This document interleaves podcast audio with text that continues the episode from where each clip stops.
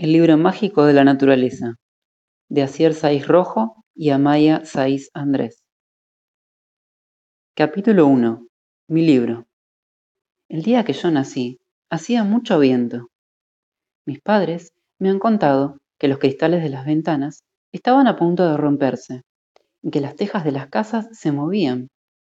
Sin embargo, cuando ese día empecé a llorar por primera vez, el viento se paró. Por eso mis padres me quisieron llamar Viento. Pero mis abuelos dijeron que parecía el nombre de un chico y que yo era una niña. Mi abuelo, que había viajado mucho cuando era joven, dijo que me llamaría Jaisea, que es lo mismo que viento, pero en otro idioma. Ahora tengo 10 años y vivo con mis padres en un pequeño pueblo de casas blancas, rodeado de campos de cultivo. Es un pueblo bonito, aunque siempre he pensado que le falta algo. Siempre he pensado que le faltan más colores. Cuando miro desde la ventana de mi casa, solamente veo el color de la hierba. Es verdad que ese color cambia durante el año. Por ejemplo, en primavera es verde, en verano amarillo, en otoño marrón y en invierno blanco, por la nieve. Un día le pregunté a mi padre que por qué era todo del mismo color y mi padre me dijo que era porque en el pueblo todos sembramos trigo y el resto de los árboles se han quitado para aprovechar mejor el terreno. De lunes a viernes voy al colegio. El resto del tiempo lo paso jugando con mi amigo Gustavo y Calavera. Calavera es mi perro, que me acompaña a todos los sitios menos al colegio, porque no lo dejan entrar. A mi amigo Gustavo le llamamos Gus Super Contento. Gus porque es más corto que Gustavo, y súper contento porque siempre va, ve la parte alegre de la vida y está súper contento todo el rato. Es maravilloso jugar con él. Gus, Calavera y yo nos pasamos el día corriendo y jugando por nuestro pueblo. Creo que nadie lo conoce mejor que nosotros. Un día estábamos jugando a escondernos de los mayores, cuando Calavera se puso enfermo. Se tumbó en el suelo y empezó a quejarse como si le doliese mucho la tripa. Yo le cogí en brazos y le llevé a mi casa. Mis padres le pusieron cómodo en un sofá, pero me dijeron que no sabían cómo curarle, porque en el pueblo había pocas medicinas y no conocían ninguna para los perros. Yo me puse muy triste y salí a buscar a mi abuelo, que es una de las personas más sabias que conozco. De hecho, cuando alguien en el pueblo tiene algún problema, suele pedirle consejo a él. Mi abuelo me dijo que él no sabía cómo se curaban los animales. Me contó que en alguno de los viajes que hizo, vio como en otros lugares curaban a los animales con algunas plantas, pero que en nuestro pueblo creía que no existían estas plantas. Me puse muy triste y empecé a llorar. Mi abuelo me abrazó muy fuerte, como hacía siempre, poniendo su cabeza encima de la mía. Yo nunca había sentido tanta pena porque Calavera era muy importante para mí y quería ayudarle.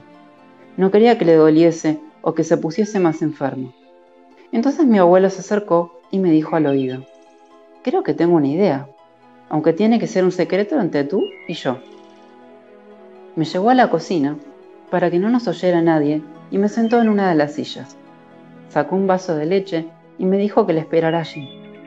Después de unos minutos, volvió con un paquete que puso en la mesa y cerró suavemente la puerta de la cocina. Se puso muy serio y me dijo que tenía una cosa para mí guardada desde el día que nací. Me entregó un paquete cuadrado y plano, cubierto por una tela llena de polvo, y me dijo que lo abriera. Lo abrí despacio y apareció un libro antiguo con muchas páginas. Me puse muy contenta, porque a mí me encanta leer. Yo creía que mi abuelo quería que me olvidase de la enfermedad de calavera, y me pusiese más contenta. Me dijo que la abriese y le hice caso. La primera página era de un color verde, aunque no tenía ninguna letra. Pasé a la siguiente página y empecé a leer lo que ponía.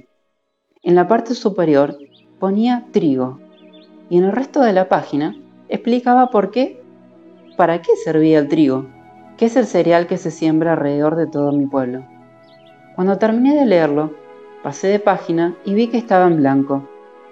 Seguí pasando el resto de las hojas del libro y vi que todas estaban vacías. sin letras. Miré a mi abuelo y le dije, vaya libro, abuelo, vaya libro más aburrido. Solo tiene una página que habla del trigo. Con este libro no voy a aprender nada. Y mi abuelo contestó, ten paciencia y escucha el secreto que tengo que contarte. Este libro lo encontré el día que tú naciste y que hacía tanto viento, justo antes de que se detuviera. Por lo que entendí que el libro era para ti y te lo he guardado todos estos años. Entonces hizo una pausa y continuó muy serio. Es un libro mágico. Este libro tiene el poder de descubrir para qué sirve cualquier elemento de la naturaleza. Solamente tienes que colocar lo que quieres investigar en la primera página, la de color verde, y esperar. Entonces el libro mágico escribirá una página con todas las funciones y propiedades de, lo, de lo que hayas colocado. Cuando lo encontré estaba en blanco y pensé que no servía para nada. Sin embargo, cuando lo estaba cerrando, el viento arrastró una espiga de trigo que cayó en la página verde.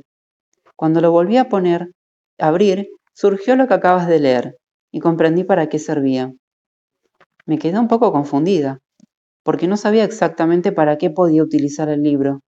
Mi abuelo me miró y me dijo que quizás podía utilizarlo para encontrar una planta que curara calavera. Entonces lo comprendí todo y salí corriendo de la casa de mi abuelo, con el libro debajo del brazo. Lo primero que hice fue ir a buscar a mi amigo Gus y se lo conté todo. Se quedó un poco extrañado y me dijo que nunca había oído hablar de libros mágicos. Después sonrió súper contento y gritó, pero puede ser muy divertido descubrir los secretos del libro e intentar curar a Calavera.